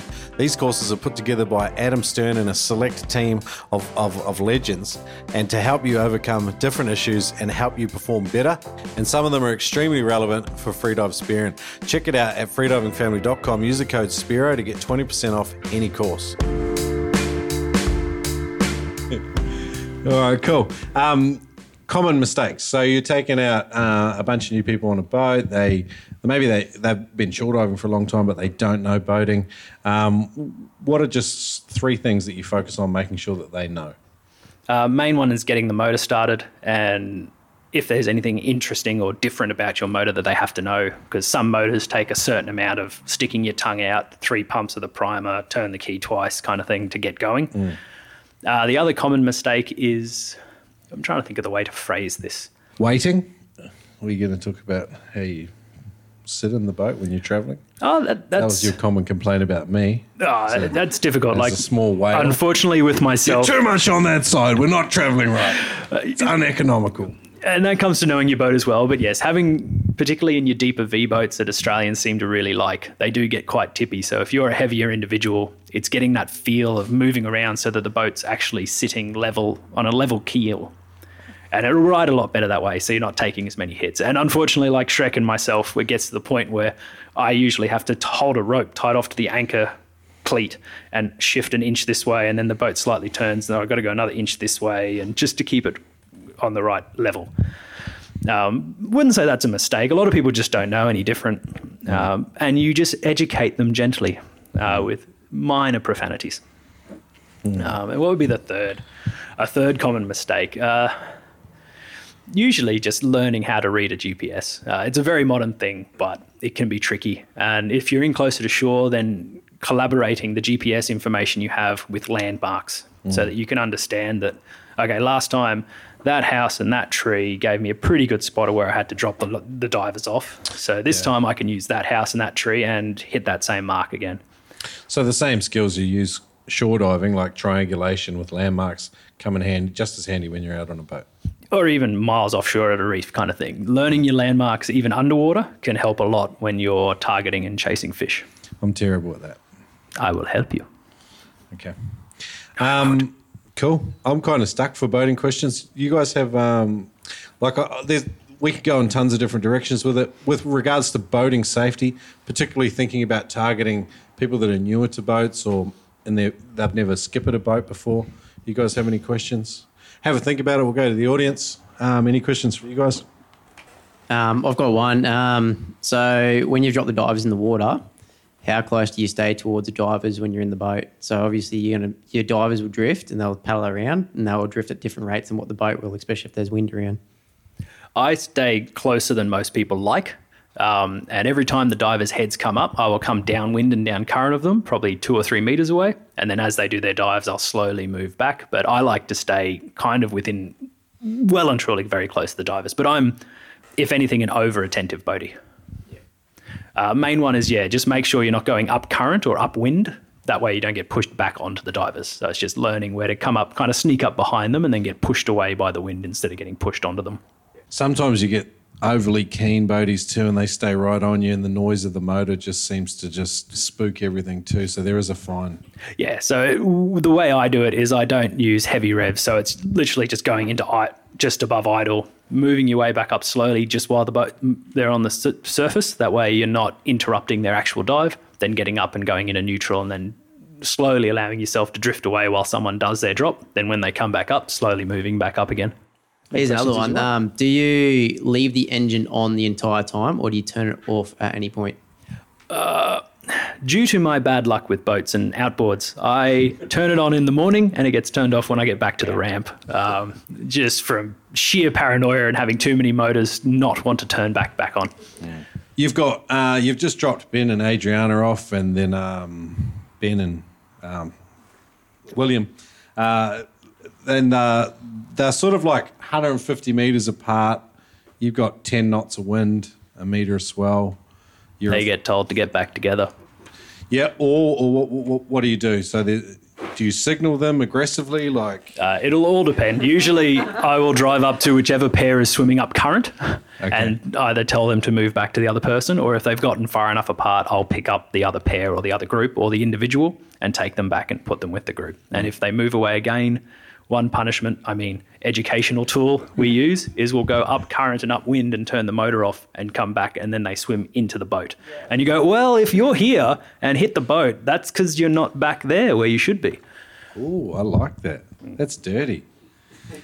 Have you had like difficult conversations with people in the water where they Oh, won't? certainly. And there's a few people. I'm on the good ground, bro. There's a few people who get back to the ramp, and you've done everything you can to try and educate them and help them. And in the end, you just have to say, until you decide to change your way, you won't be on my boat again. Do you wait till you've been given the fuel money before you have that conversation? What is fuel money? uh, all right, next question. Oh, the back. right down the back, making me walk. Yeah, that's right. You run, boy. Um, I was just I was just wondering, um, have you had any experience? We were speaking earlier about the VMR issue, um, signing in off, whatever, um, about personal beacons like spot trackers and uh, increasing the IP rating of them because I only got an IP rating to about 10 meters, like double wrapping them essentially, and sort of getting around the idea of having to check in with VMR so people can track you online and things. Have you sort of been involved with anything like that at all? I haven't had one personally. Um, guy I dive with, uh, Sean Lipke, uses one that he uses when he does like massive enduro rides. It sits on his dash that gives a signal to and from every so often, and that seems to work very well. Uh, he just has it set up next to his um, sounder unit, and it's got four buttons, and you can either send a ping or it just automatically keeps track of where his boat is, and that goes back to his wife, who then can keep track of where we are and what we're doing. It, it's a tricky one in the modern world. I don't think people would allow you to take one that isn't theirs onto their boat because they could worry about you kind of stealing marks and things like that. But as a boat owner, I think they are a very good thing. Or as long as you tell the skipper that you're not there to steal marks, it's purely as a safety thing, they can be quite good. Um, a few comp divers have even been putting them on their boat floats. Um, so they're not a bad little idea.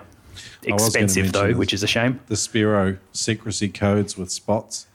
Um, yeah, it's easy to muck that one up. Like a lot of people will get annoyed if they think you're stealing spots. You can get um, like small personal EPIRBs, you know, just the little little ones.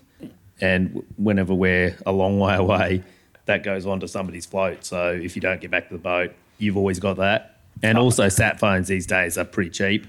So if you're going, you know, Swains, Coral Sea, you've got somewhere, some way to contact someone, and if something goes wrong. Oh, definitely. And those little personal EPIRBs are a brilliant idea. Like I think even we stock some here that work quite well um, for staff or for normal people. Ben, I was just I'll pass that over to our sales manager. I was just going to say, About Ben, you could call your wife on your anniversary, mate, with one of those. Um, but yeah, the personal ones are quite good. You've even got ones now that have little waterproof houses, housings that you can actually have on your dive belt at all times. So there's a few different ones that I was educated upon after being misplaced at Nine Mile and having to swim back in. And everyone's like, "Oh, you can buy these now." I'm like, "That's brilliant! Would have been great yesterday." Uh, any last questions for Trev? So, Trev, one for those that aren't as experienced in boating as you, what would you recommend in terms of sizes going and how far in terms of size of vessel for going offshore? It kind of depends on the positive flotation of the vessel. Um, we started out, and I think the furthest we've been in the smallest was we took a 4.5 meter tinny out to rock cod, and we ended up breaking all the ribs and having to bail it all the way back in. So the smaller boats can't really take the punishment. But if you've got let's say a, a rigid hull inflatable that's only four meters long and you have enough fuel, that will kind of get you out there and get you back, but it won't be particularly comfortable. And yeah, there are littler boats that can kind of handle it, but not. It's very tricky. It all depends on the seaworthiness of the small vessel. That was awkward with your phone going off. I'm so professional, aren't I? uh, I just subtly mentioned it. Mention what? Yeah. Exactly. Um, awesome, Trev. That was magic, guys. That, that was awesome from everyone. Um, any final questions that you guys thought of for anyone else? Otherwise, we'll wrap, wrap this sucker up and just fraternise a bit, I think, and have a few brews. Would you want to ask questions about anything else? Sorry, ask them if they had any questions about other topics. Yeah, yeah. Any safety related questions, or even we'll just chuck it open broader spearfishing questions. Just fire away, Luke. Yeah. Can you give us a two minute story of your nine mile experience and then take that back to what you learned from it or what could have been done better? Oh, 100%. No. Um, so the way I got misplaced at Nine Mile, I broke two of my own rules, unfortunately. One was allowing the boatie to do something else while they were boating. They did a little bit of line fishing. Uh, and the other one was it was a very weird day and there was no one else at Nine Mile. So we usually, even on the reel guns, we'll take a float with a five meter bungee and kind of pass it between us, depending on who's on the surface. And that's more, at that point, it was for boat safety. So other boats in the area could see us. Because there were no other boats out there, we went, ah, we'll just leave that in the boat. So it's physically there in the boat. And unfortunately, somewhere in that mix of things, we got misplaced, and then the skipper went up current because unfortunately it was his son that he'd misplaced, who was my dive buddy. And then his heart rate went up and the adrenaline went going, and he wasn't thinking clearly. So he drove back to where he dropped us off. And unfortunately, we just kept drifting further and further away. Um, and at that point, you're two little specks in a big blue ocean, and it's a lot very difficult to get found, particularly when you're trying to yell up upwind. The by that stage there was no way he'd kind of hear us. So we um, decided to go for a swim and i think we made it about two-thirds the way back in by the time they found us in the helicopter and picked us up Did you suffer any ill effects, or did you dive, buddy?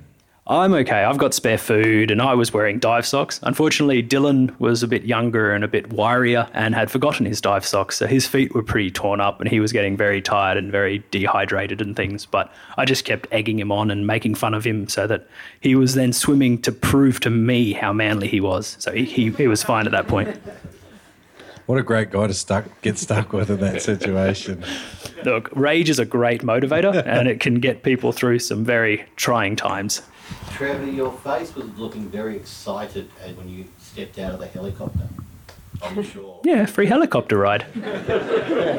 I was also I I managed to keep my spear gun by strapping it to the back of my leg and hiding it because I saw they made Dylan throw his away because they wouldn't let it in the helicopter. So I kind of tied mine to me and got to the helicopter door. and I was like, ha ha, and then kind of put it on the floor.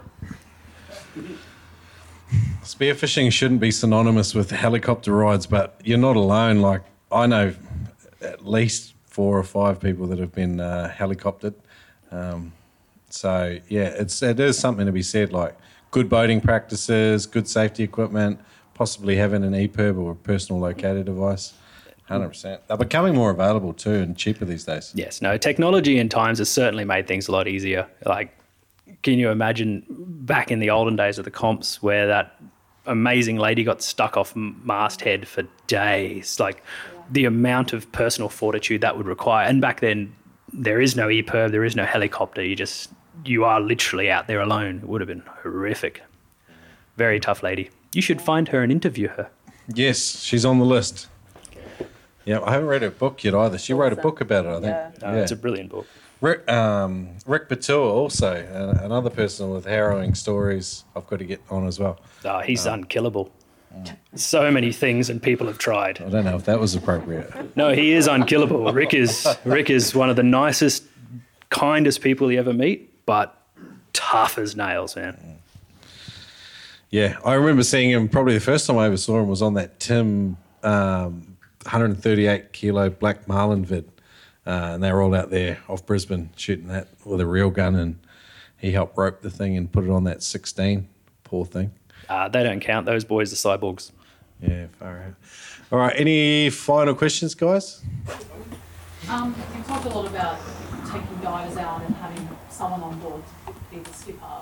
Say you're heading out with your partner and just one friend, you both want to be in the water and so you need a buddy to dive. Do you have any tips for leaving your boat anchored on a day that you would hope you would head out with little wind and little swell?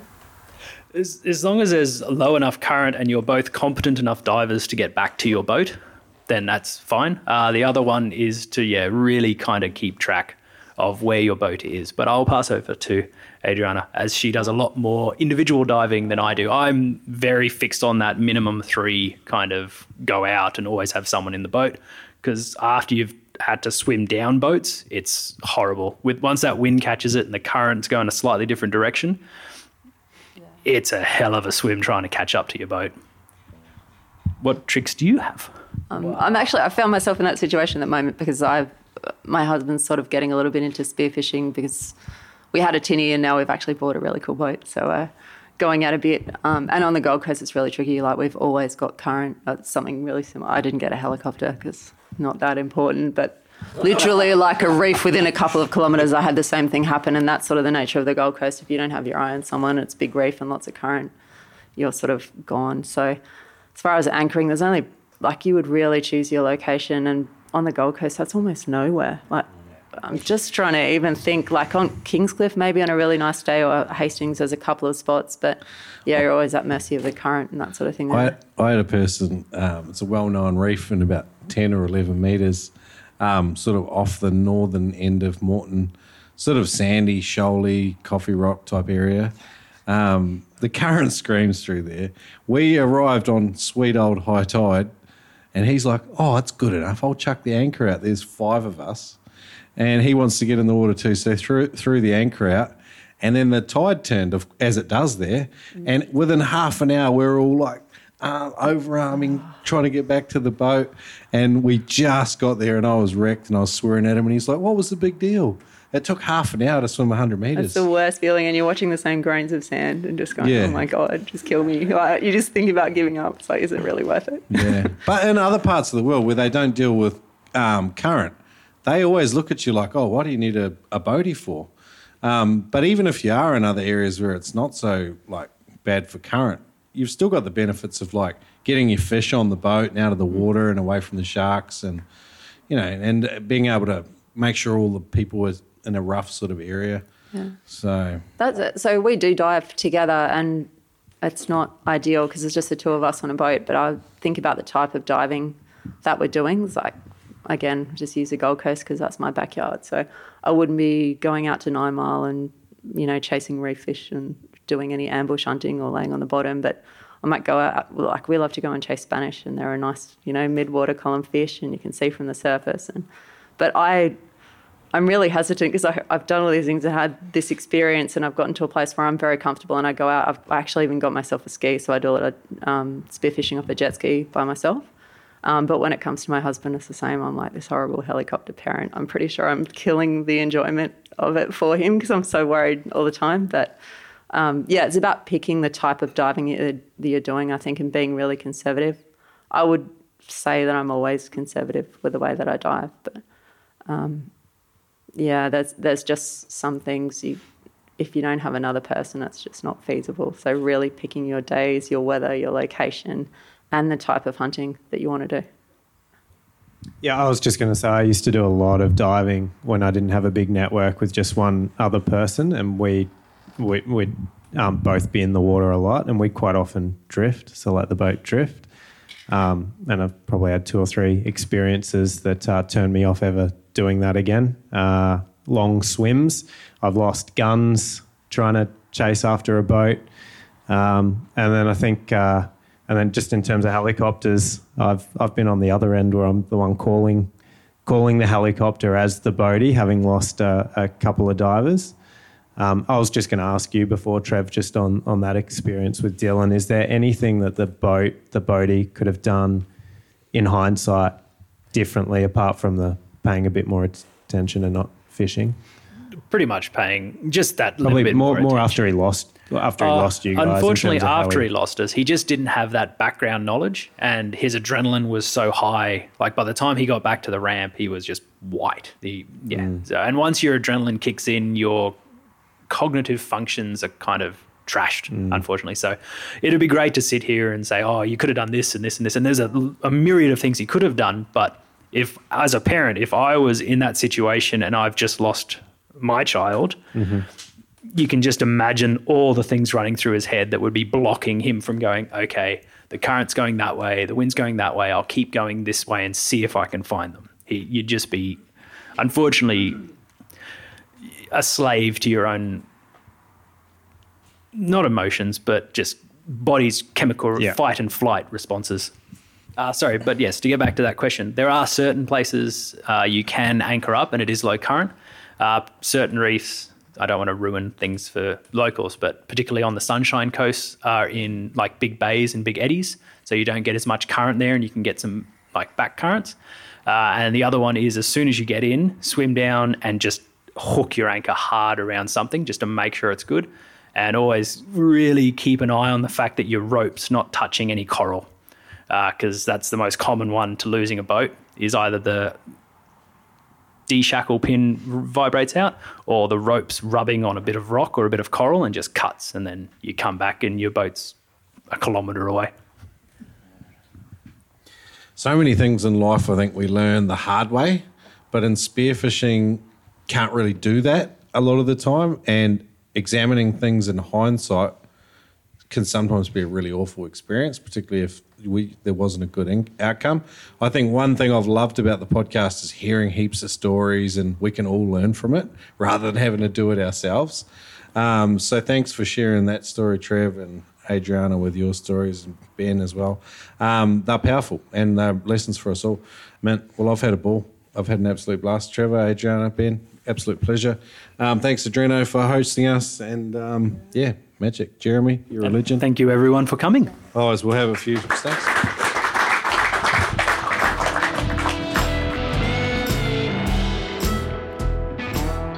Hey guys, I uh, hope you enjoyed today's episode. We had a really magic panel, and I just want to thank Jeremy for putting it all together. Um, some really um, talented people and a great panel. Ben Eckhart, Adriana Barnes, and Trevor Kitchen. Thanks, guys, for making this night what it was. I had an absolute blast, and there was a ton of good info in there. Hey, um, if you love the podcast and you want to get even more supportive other than you know the people that just froth on it and share it with their mates and buy shirts and whatever uh, all of it's appreciated all of it helps but if you want to go that next level go on patreon.com uh, forward slash noob spiro and join 52 other legends powering the Noob Spiro podcast, putting fuel in the outboard. Uh, much appreciated to them. There's three levels you can do that at, um, and all of that money goes to funding trips and crazy business like that. So patreon.com forward slash Noob Spiro. Jump on there, have a look. All good. Hey, we're back in a week. We're doing live seafood cooking with Daniel Mann. Oh, yeah. Catch you then. Hi, Nubus Noob Spear listeners. It's Chris Dillon here uh, from Spear Junkies. Yeah, it's been a busy couple of years uh, since I was on the show. Um, haven't had as many great trips as I managed to get out of the whole Spear Junkies uh, ex- escapades, but uh, doing some diving in our local waters, mainly up in Cape Vidal, which is in northern Zululand, north of Durban. Uh, getting some very nice king mackerel up there. Uh, I was diving with my good friend Mark Jackson, and he shot a 258 kilogram black marlin with a real gun, which was quite a feat. Uh, managed to land that fish, so that was pretty exciting. Um, also starting to exper- experiment a bit with drop weighting, uh, using uh, eight kilos of weight to pull you down to the bottom and removing quite a bit of the weight off your weight belt. Uh, started doing that in Cannon Rocks on our last trip down there, and got some really amazing fish. So it's really a way to boost your your ability to sit on the bottom and to come up really easily. So yeah, I can't uh, can't wait to get back in the water and try out some more drop weighting. I know the Worlds that's the way the guys were getting to those 55, 60 meter depths. I'm not going for that. Just uh, 30, maybe 35 meters max. Um, keep it safe uh, and try and get some really good fish. So hoping to sneak in one more trip to Vidal before the end of the year. Um, maybe a couple of trips to Cannon Rocks or dive in the Eastern Cape in um, East London where I've started a fish farm, actually farming kob and yellowtail. Uh, up in East London now, uh, supplying fish for about a year already. Uh, we're farming in a recirculating aquaculture system on the land, so that's going quite well. Still struggling to sell the Spear Junkies um, footage, so we put it what we did have on and re-edited onto YouTube, so you can watch all 11 episodes of 10 minutes of Spear Junkies for free on YouTube. If you just go to YouTube and search Spear Junkies episodes uh, you'll you'll see all 11 episodes are there together. Uh, I think it's Spear Junkies season one, and you can watch all 11 episodes of what we we, we did on uh, Madagascar, Mozambique, uh, Latham Island, and a few other places. So quite exciting to to watch that if you haven't watched it yet. Uh, yeah, haven't listened to Noob Spear for a while, so I must get back onto that. But I hope Shake and Turbo well, and uh, wishing you all the best from South Africa. Cheers. Eh? Today's episode was an absolute banger, and so is our major sponsor, Adreno. Visit them at adreno.com.au. They have a huge range of equipment. You can find it at adreno.com.au. Use the code NoobSpear at checkout. When you shop online, you can save $20 on every purchase over 200 You can even use that code in store at some of their huge mega stores Australia wide. Price beat guarantee on any Australian spearfishing equipment price. Again, visit them at adreno.com.au. Use the code NoobSpear. The Noob Spearo podcast is incredibly proud to be partnering with Neptonics.com. It's solid gear that works, equipment you can rely on. It's the very best in spearing gear from around the planet. Neptonics is also the one stop shop for all your spearfishing gear, particularly in the US. They've got free shipping on all orders over $99 in the US. Furthermore, you can use the code NOOB10 to save 10% off on your entire shopping basket at Neptonics.com. Use the code NoobSpear at Neptonics.com.